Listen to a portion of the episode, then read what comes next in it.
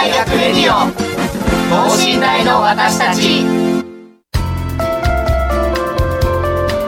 この番組では神戸大学でのキャンパスライフ、受験エピソードなど学生パーソナリティが生の声をお届けしていきます。大学関係者による大学の最新情報、イベント情報もお伝えします。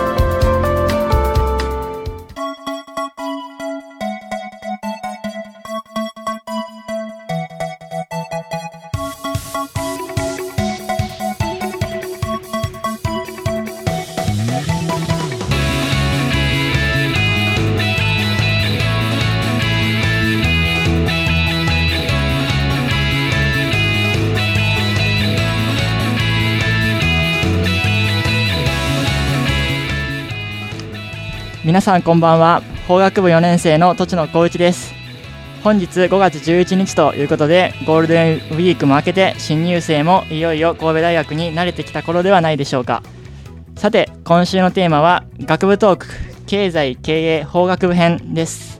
昨年のじゅうにがつにじゅうににちに学部トークのだいいちだんを放送したのですが、今回はだいにだんということで、学部を変えて経済経営法学部の学生をお招きしトークをしていきたいと思います。それではこの後ゲストの登場です。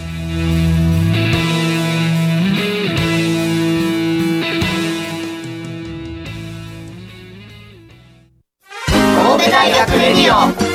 等身大の私たち。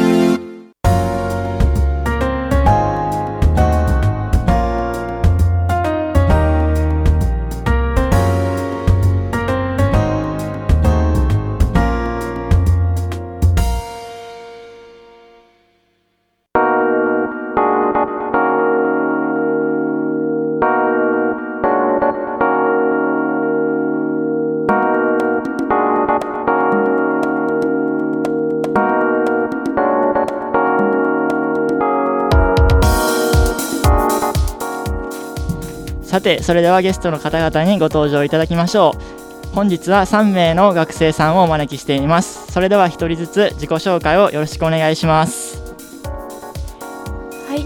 経営学部さんねん生の藤田七子です。よろしくお願いします。同じく経済学部さんかい生の前田真雅です。今日はよろしくお願いします。法学部にねんの北浦理沙です。よろしくお願いします。はい、ということでさんめいの方々に今日はお越しいただいています。経営学部、経済学部、法学部のさんめいの方々なんですけども、そもそもの前提として神戸大学の六甲台キャンパスには経済経営法学部のさん学部が共に勉強しているということで、本日はこのさん学部の方々に集まっていただきました。まあ、社会学ということで共通項も多い一方で、なかなかイメージも異なる山岳部の方々ですが、それでは一人ずつにそれぞれの学部の特徴を伺っていきましょう。まずは藤田さん、経営学部の特徴を教えていただけますか。はい、えーっとまあ、経営学部の特徴としては、えっと、まず経営学部にはみっつの分野があって、えーとまあ、リーダーシップだとか、えーと人的資源管理を勉強する経営学で、えーと簿記とかそういうあの会計について勉強する会計学、そして、えーとまあ、最近少し流行りのマーケティングですとか商品開発などを勉強する、えーと商学のみっつに分かれます。なかなか幅広い分野だと思うんですけども、それぞれのさん学部で特徴といいますか、ちなみに藤田さんはどれに属されているんですか。あ、私は、えっと、最初あの説明した経営学の分野の、うんまあ、ゼミに今入ってまして、はい、そこで勉強してます。はい、ありがとうございます。それでは続いて前田さんに経済学部の特徴についてお伺いしたいと思います。はい、えっと、経済学部は、えー、主にいちねん生とにねん生の時に、えっと、専門の基礎になるミクロ経済とマクロ経済を勉強して、さんねん生からそれぞれ歴史、金融、国際とかそういう幅広い分野に自分で選んでいくっていう形になってます。ちなみに前田さんはどちらの分野を選ばれましたか。僕はちょっとゼミの選択の時にいろいろあったんですけど、今は歴史の日本中世近世の歴史の経済のゼミに入ってます。はい、ありがとうございます。それでは最後に北浦さん、はい、法学部の特徴について教えてください。えっと、法学部は主に法律と政治で分かれていて、で、えっと、主に進路としては弁護士とかだったり、あと公務員とか、あと民間企業とかに行く人が多いですね。ちなみに北浦さんはまだにかい生ということなんですけども、はい、具体的な進路とかってもう決まったりたりするんですか？えっと、私は法律分野を勉強して、まあ、ゆくゆくはロースクールとかに入れたらなるほどと思ってます。茨の道に行くということでぜひ頑張ってください。はい、はい、ということで山岳部の方々の特徴についてお伺いしました。それではここから少し僕からなんですけども、質問を投げかけたいと思います。まずは経営学部と経済学部のお二方にお伺いしたいんですけども、まあ、僕と北浦さんも含めた法学部からすれば経営と経済というのはなかなか別の学部だっていうイメージもないんですけど、うん、お互いの学部の間でここは経営と違う、ここは経済と違うっていうところ何かあったりしますか？あー、ここが経済と違う、うん、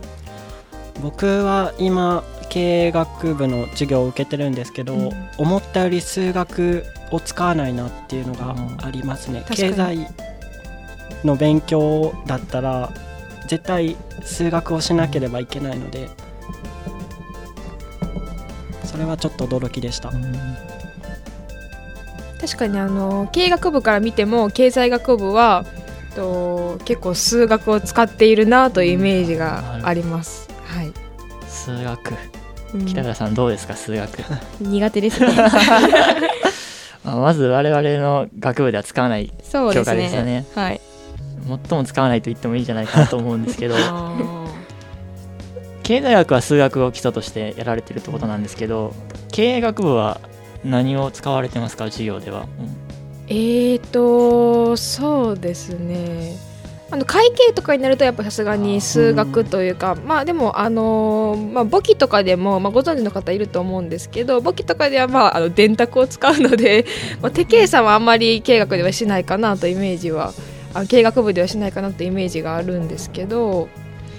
まあでもあのー、そうですね、ちょっと経営学のその分野の中にも少し経済寄りの分野があって、なんかゲーム理論っていうあのなんかなんか理論があるんですけど、そこになると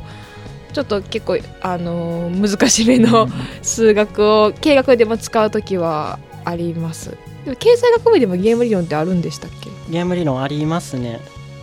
経営学にも入るんですかね？やっぱりちょっと入る部分はあるみたいです、うん、一応なんか専門の先生がいるので。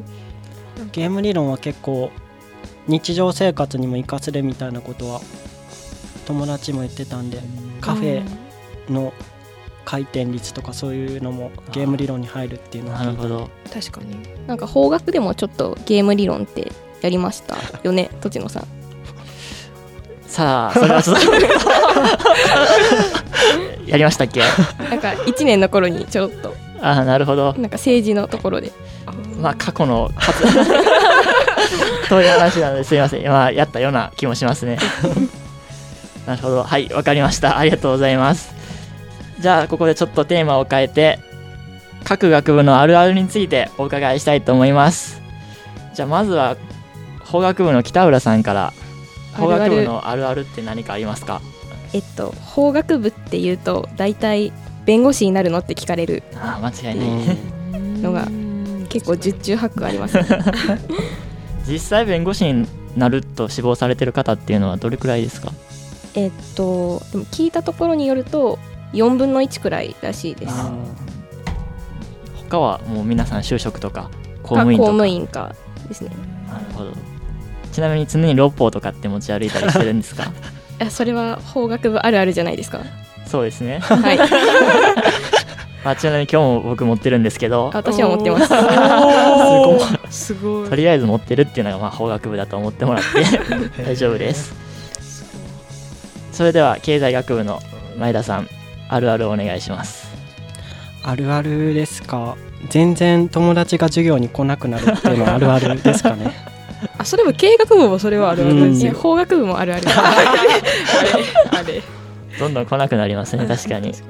なんかレポートとかのあと出席を取るみたいな授業がそうそうないので、だいたいテスト一発とかそういうの多いので、なんかだんだん人が来なくなる。そうですね、法学部はそうだと思います、はい。ちなみに経済学部経営学部の方々のテストの形式っていうのはどんな感じですか？ほとんど今まで受けたのは結構マークシートが多かったですね、専門は。だから法学部の授業をにねんの後期にいっこ受けたんですけど、その時ボールペンじゃないですか。ボールペンです。そうですね。ここはすごいねえ、ボールペンなんですか法学部って、うん、いや試験が全部ボールペンで書かされるんですよね、うん、え、なんでですか？なんか弁護士の試験とかもボールペンらしくて、はい、それでそうなったんだと思います。あ にじゅうごパーセント のためだけに合わせられるんですよねよん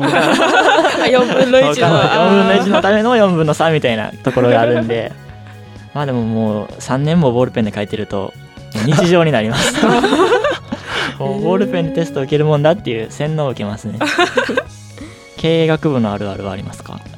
あれもさっきあの前田さんが言ってはったそのあまり授業に来なくなるっていうのもあるんですけどでもそのあの先法学部はテスト一発が多いって話があったと思うんですけど、はい、経営学部はあの、まあ、たまに、まあまあ、よくあるのがこう授業のうち何回かは出席取るよとか、この日レポート小レポート提出とか で, でなんかその小レポートいくつかあって最後テス期末テストやって成績評価みたいな授業があるので、なんかその小レポート提出とかこの日出席取るよって言われた時になるともうブワーってもう人が集まるみたいな、なんかめっちゃみんな出席する、え選手おらんかったのにみたいなそういうなんかそういうのはあるあるかもしれないです。なるほど、突然増えるということです。あ、そうですね、はい、わかりました、まあ、今の話にもちょっとつながるかもしれないんですけど、そもそもの人数についてまずお伺いしたいと思います。じゃあまずは藤田さん、経営学部っていうのは具体的に何人ぐらいいらっしゃるんですか？え、確かえ経済と一緒ぐらいだと思うんですけどにひゃくにん、うんにひゃくなんじゅうにんぐらいですね、はい、さんびゃくにんはいなかったと思います。にひゃくにんこう半ぐらいっていう感じですか？にひゃくえ確かにひゃくごじゅうまでやったような気がするんですけど、うん、経済学部もそんな感じですか？経済学部は多分さんびゃくにん超えてると思います。一般と推薦があるみたいなんで。なるほど、あ、確かに推薦含めると確かに経営学部もにひゃくこうはんぐらいいくかもしれないです、うんうん。我々法学部はひゃくはちじゅうくらいですね。そうですね、前期と後期合わせて。いやでもさんびゃくにんもおったらほとんど半分ぐらいは知らずに卒業していくんかなって思うとちょっと少ない方がちょっと羨ましいですけどね。でもどうですか、ひゃくはちじゅうにんですけどそのよく喋るというか知ってる人って何人ぐらいいますか？知ってる人えー、でもろくじゅうにんくらい。あ、多いですね、それでねなんか顔見知りみたいな感じの。なかなか顔が広いですね、それは。いや、そうですか？いや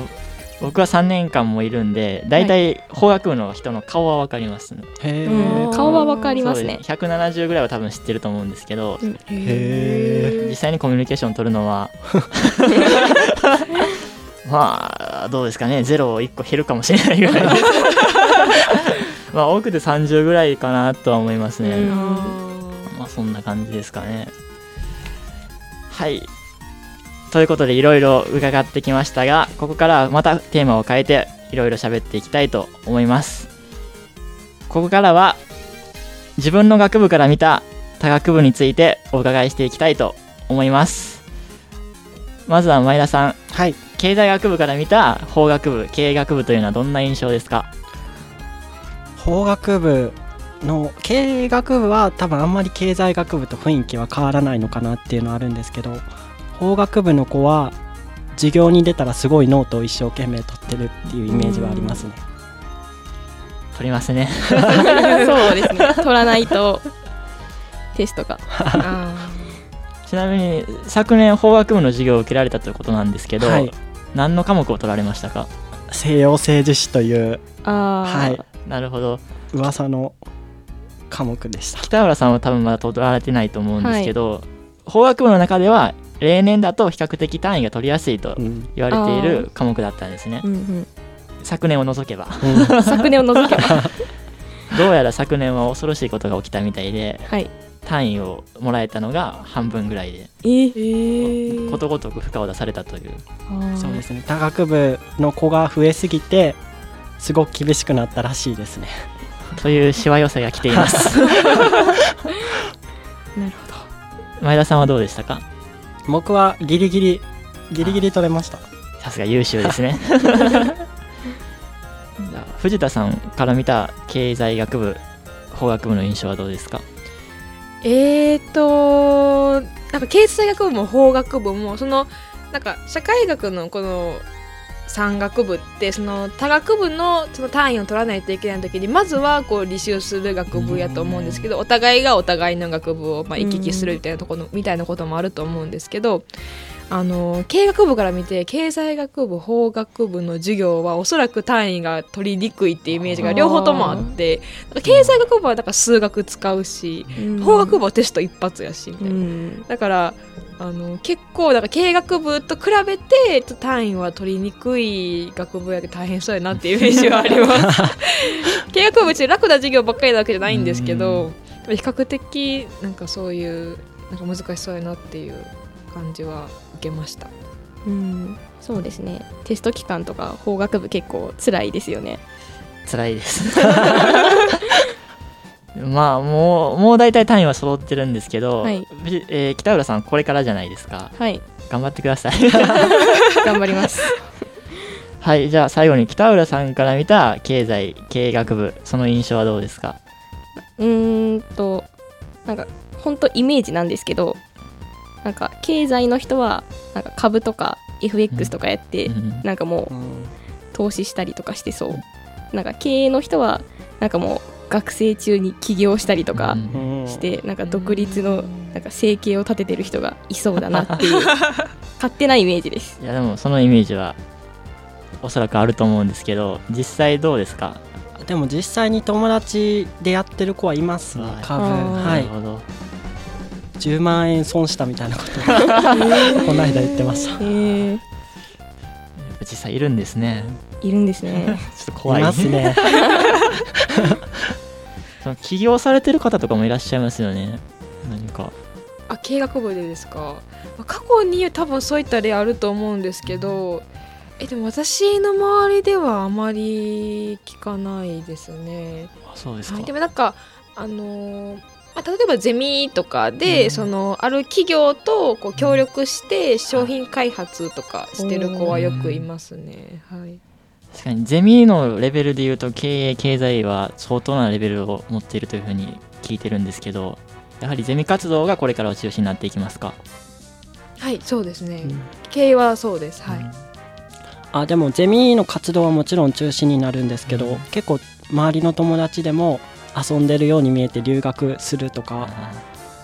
夏からインターンを決めてるみたいなそういう子もいるのが結構神戸大学全体的な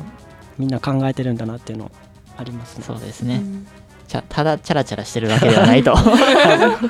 いう感じでしょうか。法学部のゼミってどんな感じなんですか？これが僕も去年はてっきりこの経済学部とか経営学部のようなもう一人の先生につきっきりで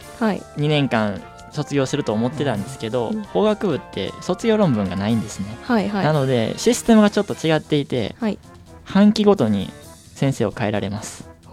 なのでマックスよにんの先生に教えてもらうことができるんですね。へなのでゼミ活動というよりもどちらかというとその他大学院生のための問題演習講座であったりとか、うんうん、そういう色が強くなるかもしれないですね。あなるほど。なのでちょっとゼミのイメージが違うかもしれないです。あそうですか、はい、ぜひ来年いい先生を取ってもらえればさんねん生からそうですねさんねん生からです。はい、ちなみに僕は今榊先生という商法の先生のゼミに所属しているんですけど、はい、いっしゅうかんでだいたいみっつからよっつぐらいの問題演習を課されてそれを木曜日のゼミなのに月曜日までに解いて提出しろと。おまあ、鬼のゼミに所属しているので北原さんもぜひね、法科大学に目指されるのであれば来年取っていただければ身の理論あるものになるんじゃないかなと思います。それぞれの学部の先生、教授についてちょっとお伺いしたいんですけど、今まで受けてこられた授業あるいはゼミの中で印象に残った教授のことについて教えてください。まずは藤田さんお願いします。はい、えー、今まで印象の結構まあ経営学部の授業、まあ、あのどれも面白くて、その経営学、えっと、小学会計学、どの先生も結構その、まあ、独特な授業をされるんですけど、まあ、大学って結構そういう学部、うんまあ、そういうとこだなとは思うんですけど、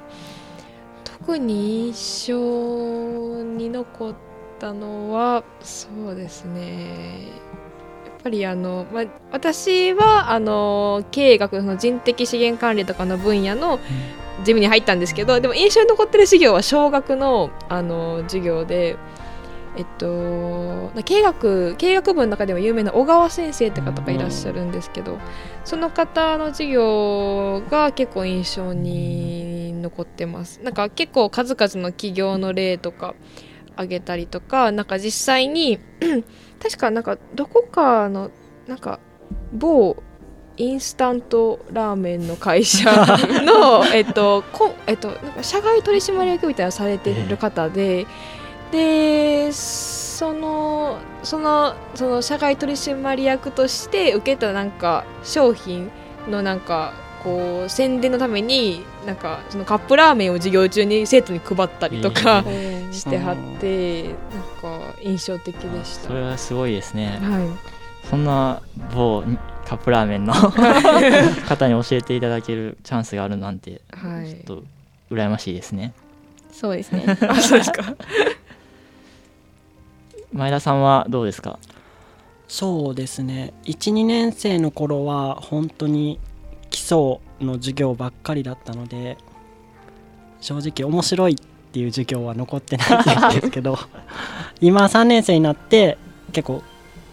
今取ってるのが食料経済論とか、うん、現代技術論とかイノベーションとかそういう楽しい分野なんで、今から始まりみたいな感じですね。これから見つけていくという形ですか、はい、北浦さんはいちねんかん授業を受けられてどうですか。いや、あんま印象に残ってる教授とかいないんですけどそうですね。でもなんかびっくりしたのがなんか自分の子供を授業に連れてくる先生とかいて、へー、それはびっくりしました。そんな先生いたんですか。はい、怖いですねえ、子供っていくつぐらいのお子さん連れてこられたんですか。さんさいかごさいくらいの、えー、そんな小さい子連れてきてて、えー、いやびっくりしました。へー、あ、僕もさんねんかん授業を受けてきて印象に残った先生っていうのは民事訴訟法っていう授業があって、うんうんまあ、全く何を言ってるか全然わからなくなって途中から本当に教科書を読むんですけど、で読んだことを話してるんですね。だからわかるんですけどわからない な, なんていうんですかね、うん、このわかるけどわからないっていうもうちょっと混乱状態に陥ったことがありましたね。それはちょっと印象に残った先生の一人ですね。専門科目じゃないんですけど、すごい教養の授業で印象に残ってるのがにねんの前期に受けたある授業なんですけど、そのコメントペーパー好きに書いていいみたいなので、友達が週をくださいみたいなの書いたら本当に週が出たらしくてその授業はちょっと週を出しすぎて、あの結構周りにいたらしくて、週を書い出してくださいという子が今年からすごい厳しくなったっていうのを聞きました。しわ寄せが、うん、北浦さん気をつけてくださいはい、ありがとうございました。そうですね、じゃあ最後かな、もう一つぐらい聞けるかもしれないんですけど、それぞれの学部の方にそれぞれの学部の ピーアール をしていただきたいなというふうに思っています。良い点であったりとか、まあ悪い点も含めてでも大丈夫なので ピーアール をしていただきたいと思います。じゃあ藤田さんからいいですか。はい、お願いします。はい、えーとまあ、さっきも言ったんですけど、経営学部はそのみっつの分野に分かれているので、まああのー、そういう、まあ、将来考えた時にその企業で例えばなんかお菓子を開発してみたいだとか、えーとまあ、他にもその企業の中で、あのー、財務会計をしたい、あのー、企業の会計情報について管理したいだとか、まあ、もしくはゆくゆくはリーダーとか、まあ、社長さんとかになって、あのー、社員さんの運営をしてみたいだとか、そういう企業の中で起こっていることすべての分野をこう網羅しているのが経営学部だと思うので、あのそうですね、あのそういう企業の、あの内部のことについて興味のあるあの学生さんにはぜひ経営学部がぴったりだと思います。はい、ありがとうございます。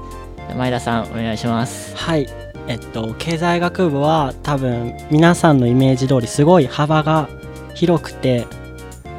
もちろん銀行に入りたいっていう子もいるし、営業したいっていう子もいるんですけど、僕の友達ではパイロットになりたいとか、結構料理人になりたいと言って真剣に修行してる子もいるので、あの経済学は学んで絶対損はないと思うんで、使みんな使うので、ぜひ将来やりたいことがなくて大学で考えたいっていう子は経済学部おすすめです。はい、ありがとうございます。じゃあ北浦さん、はい、お願いします。やっぱり公務員試験とかいろんな民間企業とかもそうですけど、やっぱり法律を知ってるってことはすごいあのメリットだと思いますね。あと法律が、まあ、もし苦手でも、まあ、政治っていう分野もあるので、まあ、そこはいいところかなと思います。あとやっぱ神戸大学の法学部はあとなんか有名な教授が多くて、結構なんか名の知れた有名な本当すごい方がいらっしゃるので、はい、そこもおすすめです。はい、ありがとうございました。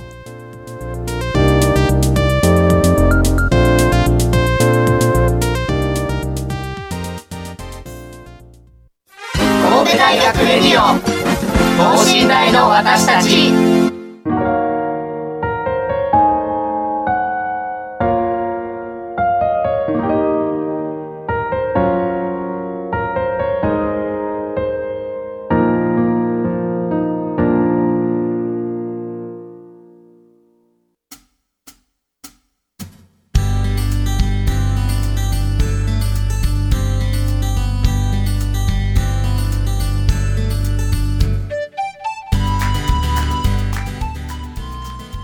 はい、ということで経済学部、経営学部、法学部のさんめいの学生の方に集まっていただいてお話を伺ってきました。それぞれの学部にそれぞれの特徴があって、まあ、僕もさんねんかん法学部で勉強してきてたんですけど、知らないこともたくさんあって、とてもいい機会になったと思います。それぞれの学部にそれぞれの、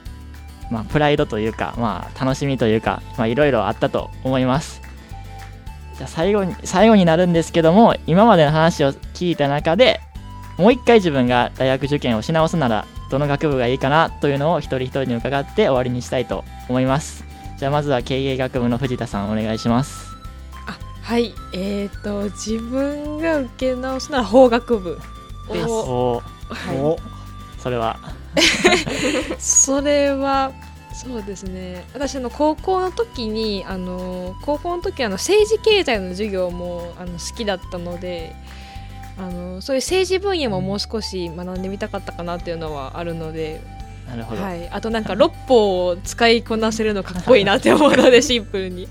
ちょっとそれを勉強してみたいなってきっと思うと思います。わかりました。前田さんはどうですか？そうですね、僕はまた経済学部を受け直すかなっていうふうに思います。結構